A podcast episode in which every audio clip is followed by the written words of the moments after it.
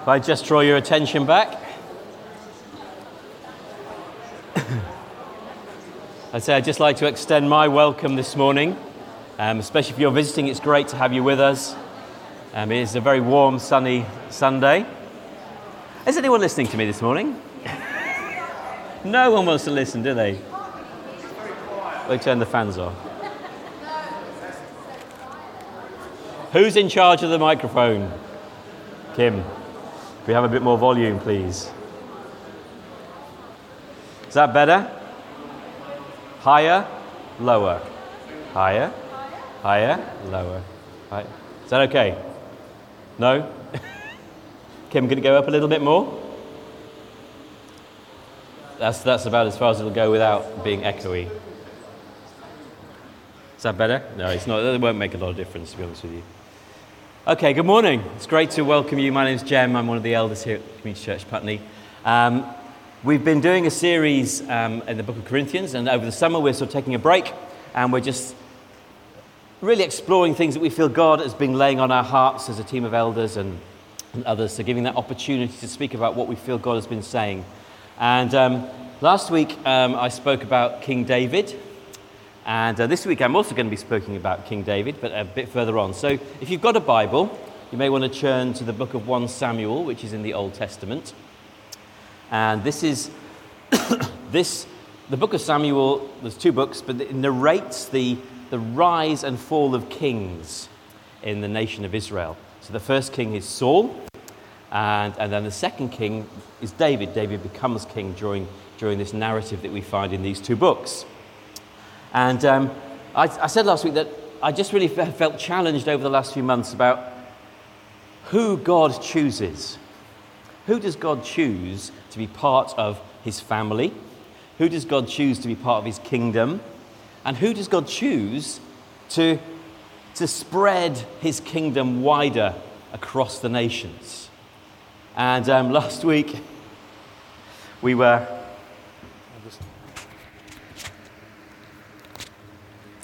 Okay, is that it? Thank you. Yeah, okay, is that better? So last week we were, um, we were looking at King David as a young man and how God chose a young man who was zealous for God, who had he'd experienced God, he'd learnt from God, and he came and turned a massive situation that the God's people were facing. He, he had a massive breakthrough in defeating a giant called Goliath. And as a result, the kingdom of, of God expanded and the, and the enemies were vanquished. So that was King David as a young man. We looked at how we need young people who are sacrificially jealous and zealous for God to bring initiative, and, to, and, and through that, we'll see breakthrough in salvation, in healings, and so we're, we're looking to raise up young people who've got that passion and zeal for God, who've got ideas, and we're to release them to see breakthrough through, through the kingdom of heaven. Um, the story we're going to look at today is a bit further on after that. So we've got this moment of wonder and glory, and, and then we come to a cave. We suddenly find David in a cave. In 1 Samuel chapter 22, uh, verses 1 to 2, which is the one I'm focused on today, it says, David, this is what happened to David. David departed from there. He had to leave his own country because Saul, the king, had become jealous of David. David had won this victory, and people were saying how amazing David is. We love David. Um, and the king was getting a bit jealous. He said, No, I'm the king. I'm really jealous of who David is. And so he actually set out to kill David. David was warned and he escaped. And it said David escaped from there and he, he escaped to a cave, the cave of Adullam. And when his brothers and his father's house heard of it, they went down there to him. And then others joined him. It said, Everyone who was in distress, and everyone who was in debt, and everyone who was bitter in soul gathered to him. And he became commander or leader over them. And there were with him about 400 men. So this morning it might sound quite nice, mightn't it, to be in a dark, cool cave. You may think, actually, that's, that's a good place to be. Um, but it wasn't for David. David had been said he was going to be king, and yet he'd been chased away, and he finds himself in this dark, dark hole on his own. But then people start to gather to him. And with that group of people, what happens then is David comes to kingship as a result of this moment and the people that gather to him. And, and he uses them, they, they follow him. And what we see is later on a massive, massive change in the kingdom of Israel as David becomes king. But I don't know about you, but when you pick a team for a competition, who do you pick? I guess it depends, doesn't it, on what, what the competition is. But if you're entering for a university challenge, anybody been on university challenge? Anyone asked, answered, been able to answer a right question if you've watched University Challenge? Have you? Oh, maybe we should get a team together. That'd be fantastic. Be about five questions right on that respect. That'd be very good. So you would, spink, you pick someone, wouldn't you, who was probably really clever with a particular knowledge. If you're trying a tug of war competition, what you're going to do is you, you're going to get people who are pretty strong, aren't you? And pretty solid and pretty big and, pre- and pretty strong. You'd want to pit the strongest people. And if you want to fight for your kingdom, you probably want to pick the best fighters. The ones who are up for it, the ones who are full of encouragement, the ones who are full of faith, who said, Come on, yeah, we're with you, David, we can do this. Ideally, you'd be looking for those who will help you win. But in this story about David, who does God bring to David? Who does God give to David to start rebuilding the kingdom? God has chosen his king, and that's David and not Saul. He's made that clear. David is to replace Saul. And the people God brings to David do help him restore the kingdom.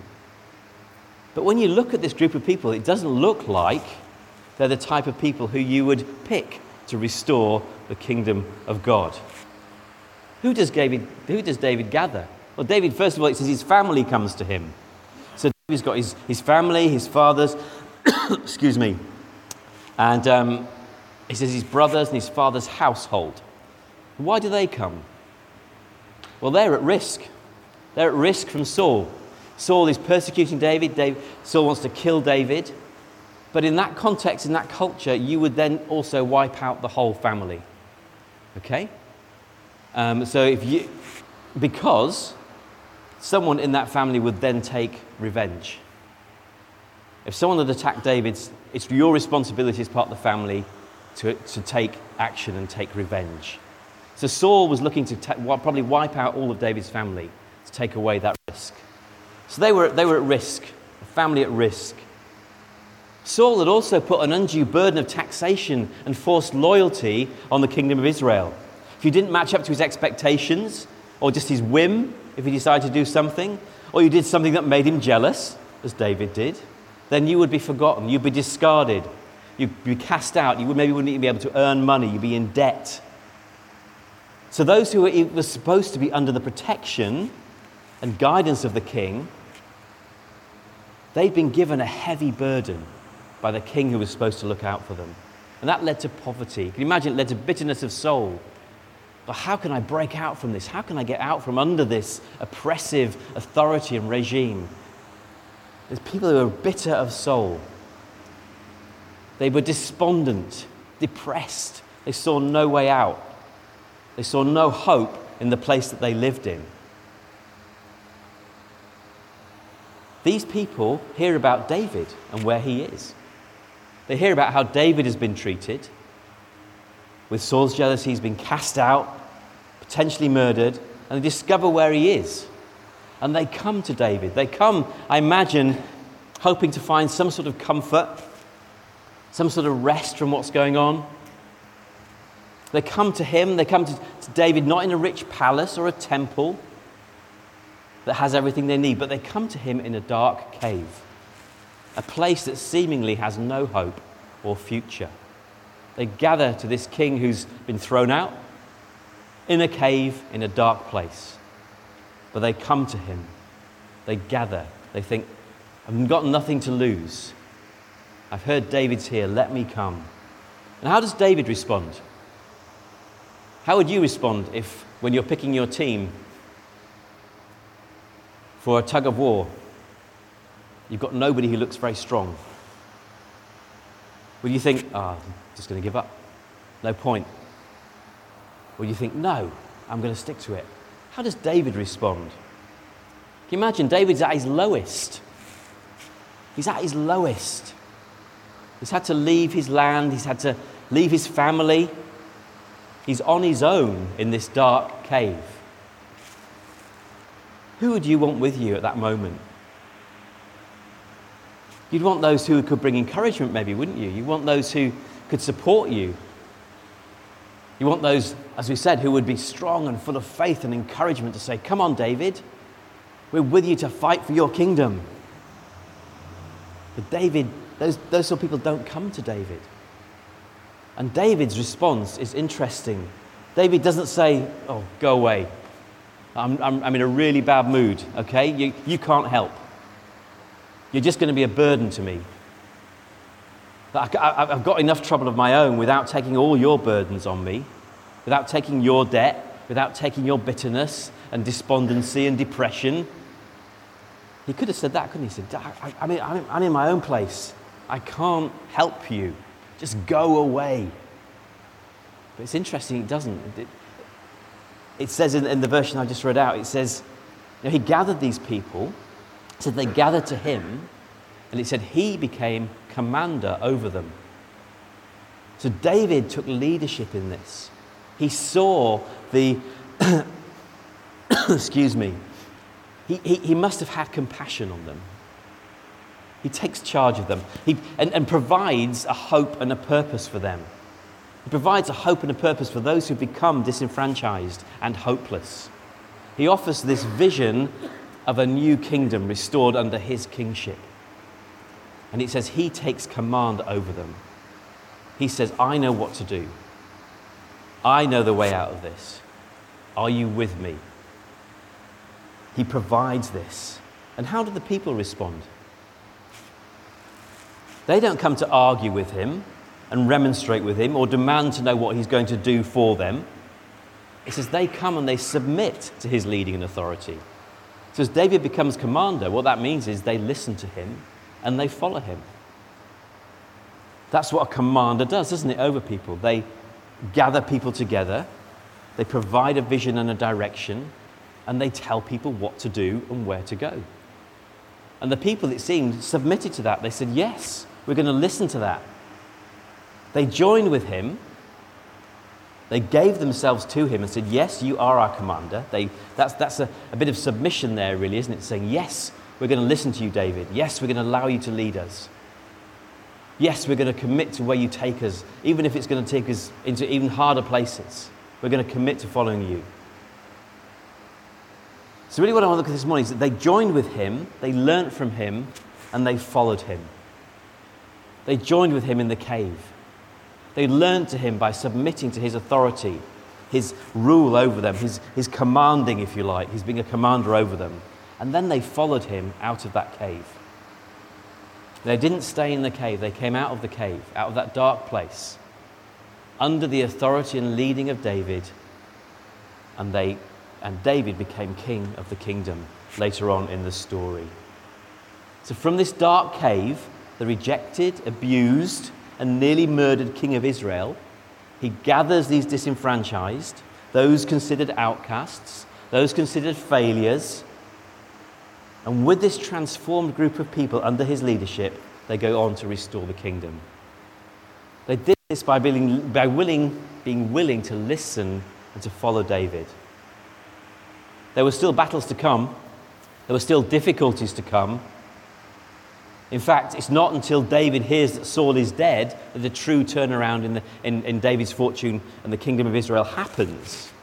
But under David's direction and care, they knew they could endure this because of the vision of this restored kingdom that David was offering them. Uh, God has chosen his son Jesus to be the true king of his kingdom. So, King David was a, a foretaste, if you like, of Jesus. So, David was a king, it says, after God's own heart. David died, and his kingdom fell apart after his death. there was squabbling again in his kingdom after he died. But, but God has chosen Jesus to be his anointed true king of his kingdom. And so David gathered people. Who, who does Jesus gather? Jesus doesn't start as he comes to bring the kingdom of God to earth. That was his mission. He's going to bring the kingdom of heaven into earth. As David was looking to expand the kingdom of Israel at the time, Jesus is coming to build the kingdom of heaven under his authority and rule. And he comes to earth. And where does he go? Who does he choose? Who does he choose to gather to say, Come on, come with me? We're going to see amazing things happen. He doesn't choose the social elite, he doesn't choose those who've got thousands of followers on TikTok, the influencers. He doesn't choose them. He doesn't choose the political elite and say, Come on, you can shape the world around you. Come with me. He doesn't choose the ones in power. He doesn't choose the religious elite. He doesn't go to the priest and say, Come on, you're the ones who are supposed to represent God's kingdom. Come and gather to me because we're going to do amazing things. He doesn't gather theological experts who are, who are knowledgeable in, in every little detail of the Old Testament law. It says he gathers fishermen, he starts to gather tax collectors, ordinary people who are trying to make ends meet under a government they are powerless to influence, and a religious system that ties them up in knots, trying to do the right thing. In Matthew chapter 11, 28, Jesus says, Come to me, all who labor and are heavy laden, and I will give you rest. Those who are oppressed, those who are struggling to forge ahead. Doesn't that sound a bit like the people David was gathering? And in John chapter 7, in verses 37 to 39, it says, On the last day of a feast, a special celebration in Israel, the great day, Jesus stood up and cried out, If anyone thirsts, let him come to me and drink. Whoever believes in me, as the scripture has said, out of his heart will flow, water, flow rivers of living water. In an encounter with a rich man, the rich man is so burdened by the pressure of what he must do to inherit eternal life, this religious system. He's convinced that he's, he's managed to keep all the religious laws, yet he's still burdened that he, may, he may have not done sufficient. I might have not done enough to please God. And so he comes to Jesus and says, What must I do to be saved? And Jesus says, A very interesting thing. He says, Have you, Love your, love your God, love your neighbor, look after your family. He goes, I've kept all those. But there's something else. What else must I do?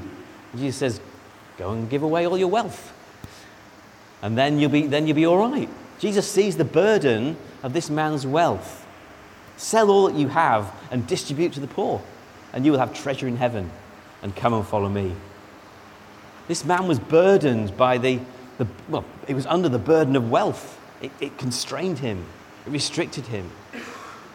So Jesus gathered all these people those who are hungry, those who are burdened, those who are heavy laden, those who are under a, a system of, a, of oppressive government and oppressive religion.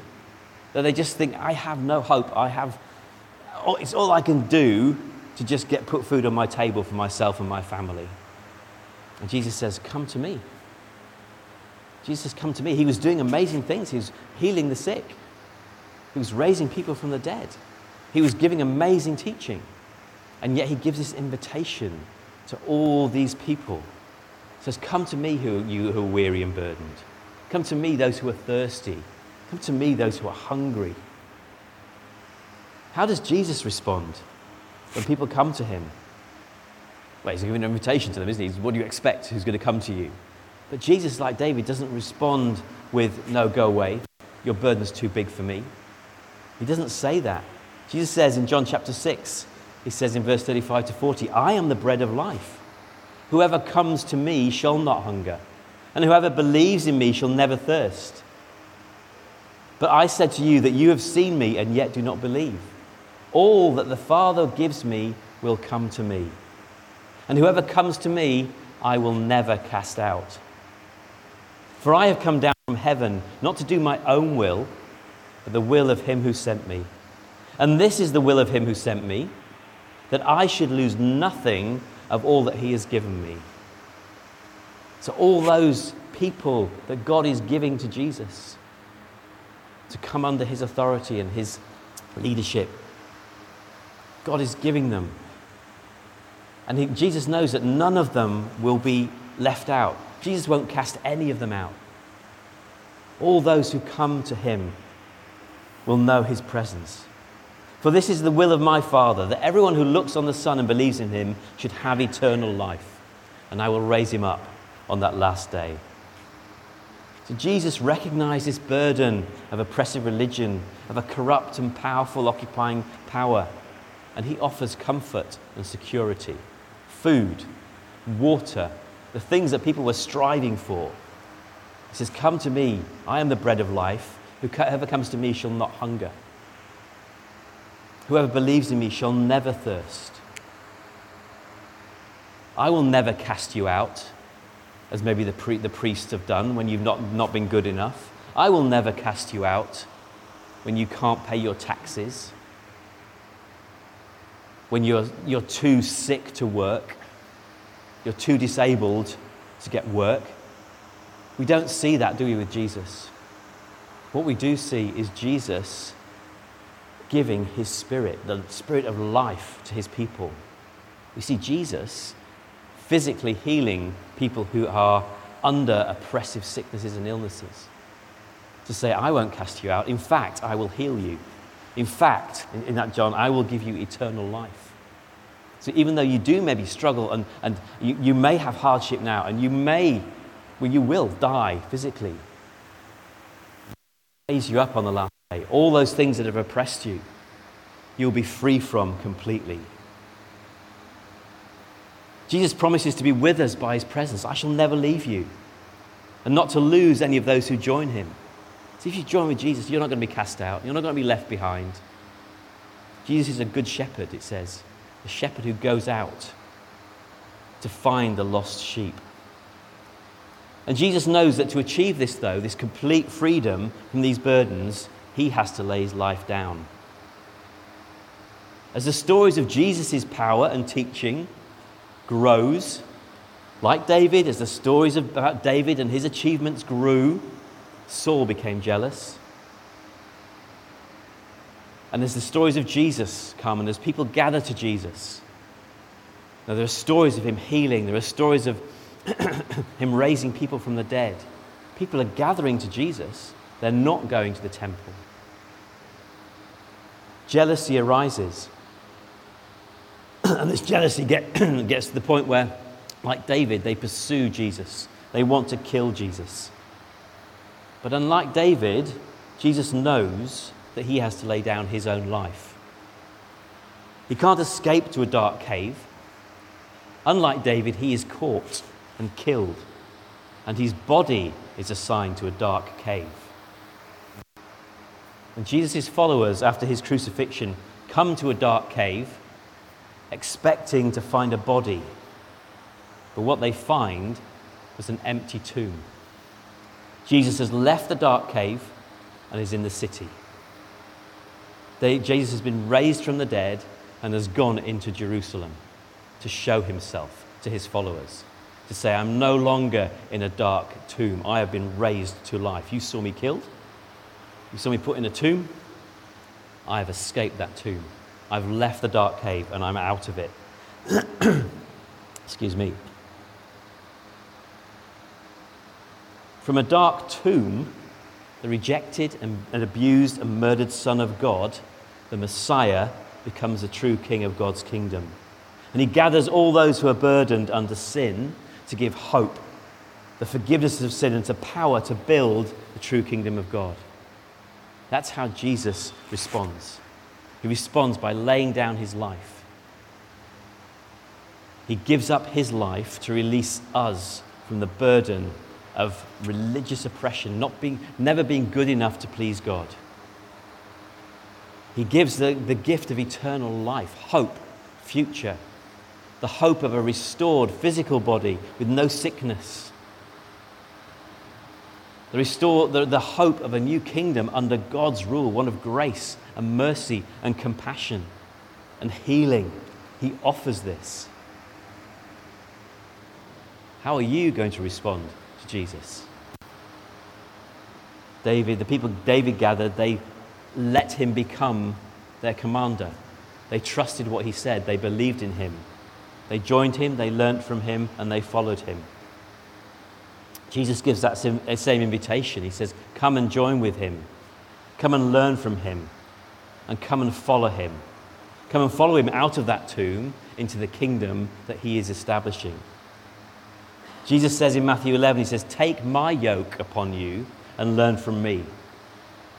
For I am gentle and lowly in heart, not like the people around him, and you will find rest for your souls. For my yoke is easy and my burden is light. Are you joined with Jesus this morning? Have you got to that point where you think, I'm just so desperate, I'm thirsty and hungry to see righteousness happen? Are you joined with Jesus? He's the one who's overcome the authorities by overcoming death. Are you joined with Jesus this morning? Are you weary and burdened? Maybe you're bitter in spirit. Maybe you're really depressed this morning and think, I have no hope, there's no future. You may think, oh, what, what does my life have for me? I look at the news and I think, oh my goodness, there's nothing, there's nothing there for me. Is that you this morning? Jesus says, come and join with me. My yoke is easy, my burden is light. We often carry yokes, don't we? We've mentioned the yoke of trying to please God. The yoke of, I must do better, as that rich man who came to Jesus said. I must do better. There must be something more I need to do because I don't feel secure. I don't feel that God loves me. So I must try and try and try to make God love me. There's nothing you can do to make God love you. God loves you. Simple as that. That's what the Bible says. Says God so loved the world that he sent his one and only Son, Jesus, to die in your place, to take this burden away. He carried the burden on the cross, it says. So you don't need to, to think that I need to do better to, to make God love me. I need to do something else to make God love me because God loves you already. He's demonstrated it already. So God loves you. We often carry the yoke of disappointment, don't we? Things that have happened in the past, things that we carry with us.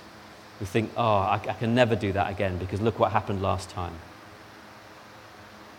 Oh, I couldn't, I, I, you know, I, you asked me to do this, but I, I couldn't because I was so disappointed last time. It all fell apart. A wonderful story of a, a guy who went to plant a church in Australia. Um, and this, this a few years back. And, it, you know, the excitement of doing that, going out there, this sense of faith. He had to come back within two years. And then he sort of carried that disappointment for a while and, until someone just prayed with him and said, Look, so what? It's not down to you, it's down to God. Um, and he sort of, and now he leads different churches all over. He was restored. But we can carry that yoke of disappointment, can't we? past failures. We can carry the yoke of other people's expectations. Oh, yeah, oh, oh, I can never be as good as them. I'll never be as good as, what, as who they want me to be. Well, God loves you. God is at power in you. You are special to God. The yoke of having to tell others about Jesus sometimes, isn't it? That can be a bit of a burden. Think, oh my goodness, I'm a Christian. I must tell people about Jesus. We can carry that yoke. But Jesus says, My yoke is easy. You don't need to work hard at it. I'm with you. We'll do it together. The yoke of financial pressure, which that, that rich man had. And so it affects our generosity, it affects how we relate to other people. Jesus says, if you're burdened by these things, come and join with me instead. Come and join with me, my yoke. I will give you rest for your souls. All these things that you carry, give them to me. I will join with. That's what a yoke does. If you know what a yoke does, it's, um, it joins animals together so that they can work together. So there's no undue pressure on one or other of the animals. They work together to pull loads, to plough fields, to, to see things happen. So, are you joined with Jesus? Maybe you need to do that for a first step and say, Jesus, I want to, I want to follow you. I want to commit myself to you today.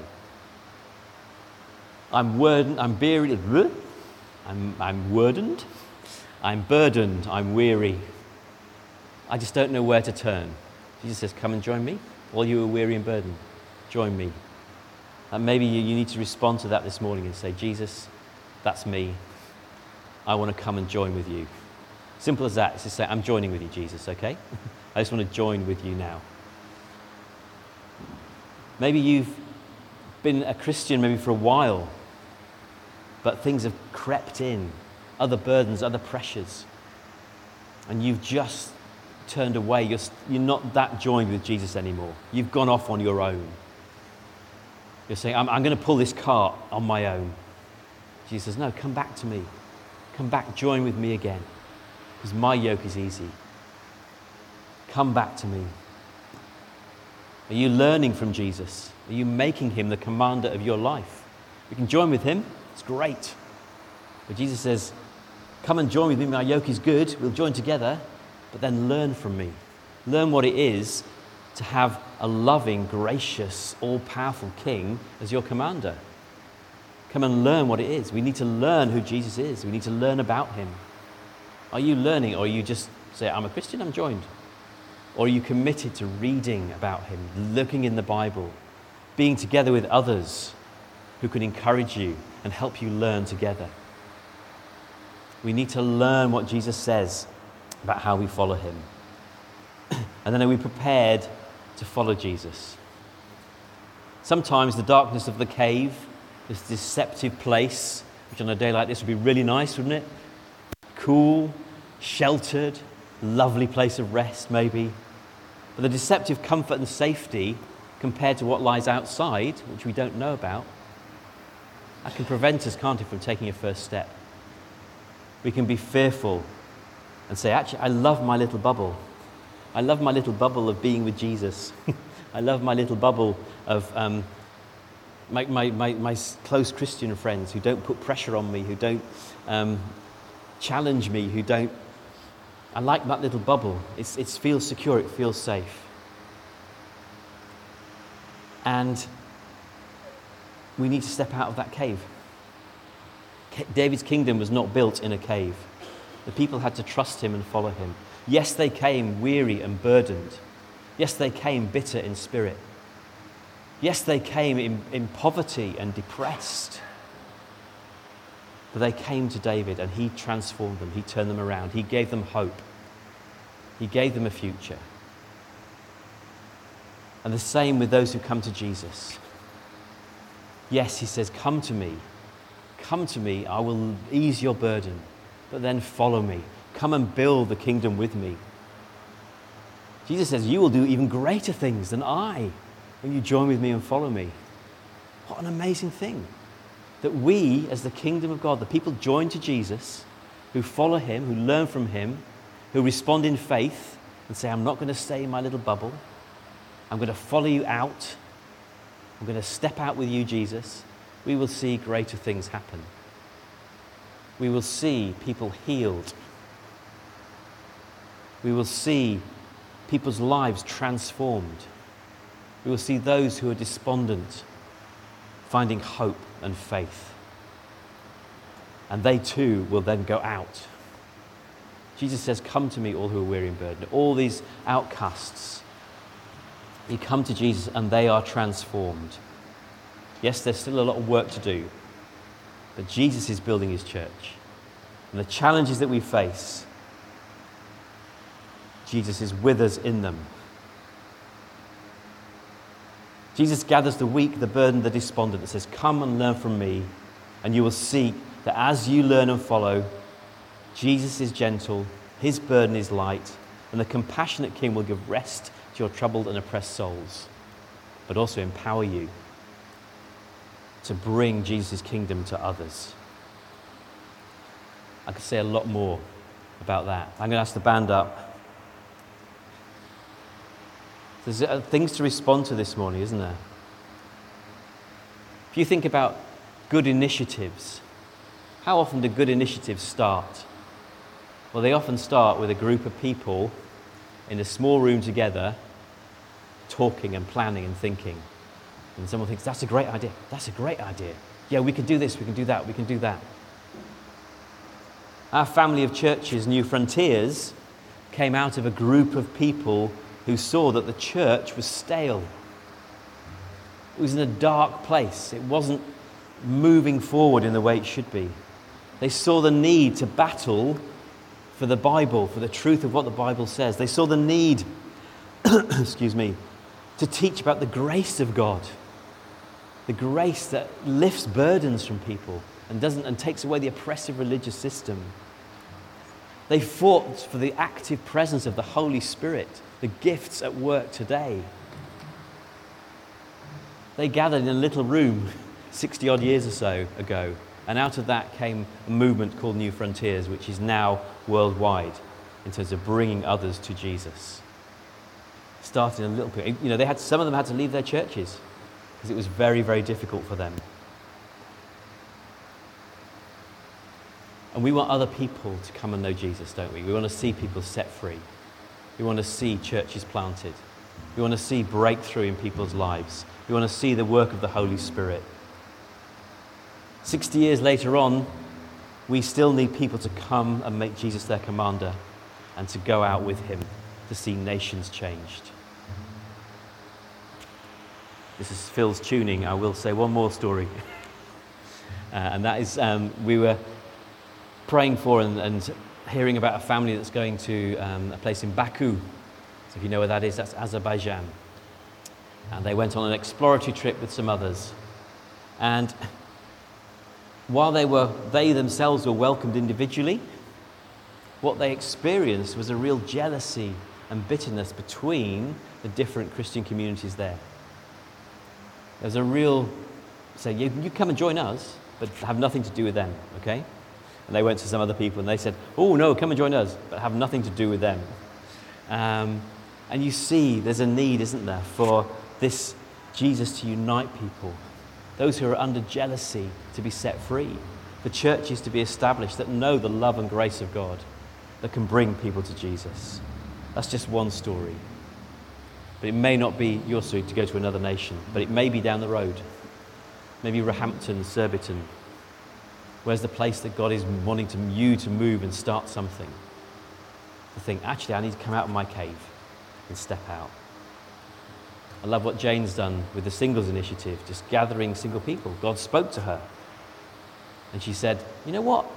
I see we need to do something for people who are single in the church, to gather them together, to encourage them, to, to lift them up, to help them know God, and to let them know the purpose for God. She's done that. She's gathered people together. There's a team. There are others coming, and they're doing an amazing job of real encouragement. Graham with Lighthouse and Serendipity. An idea of we need to gather people together. He, people who gathered to Graham and said, you know, we're battling with mental health illness. We need something to help us and support us. Lighthouse was birthed out of that. And we're still gathering people on a Monday. There's things happening. We need to see more of it. Those of you who are depressed and despondent, come to Jesus. He will transform you and He will lead you. He will lead you to do great things for Him because He empowers you.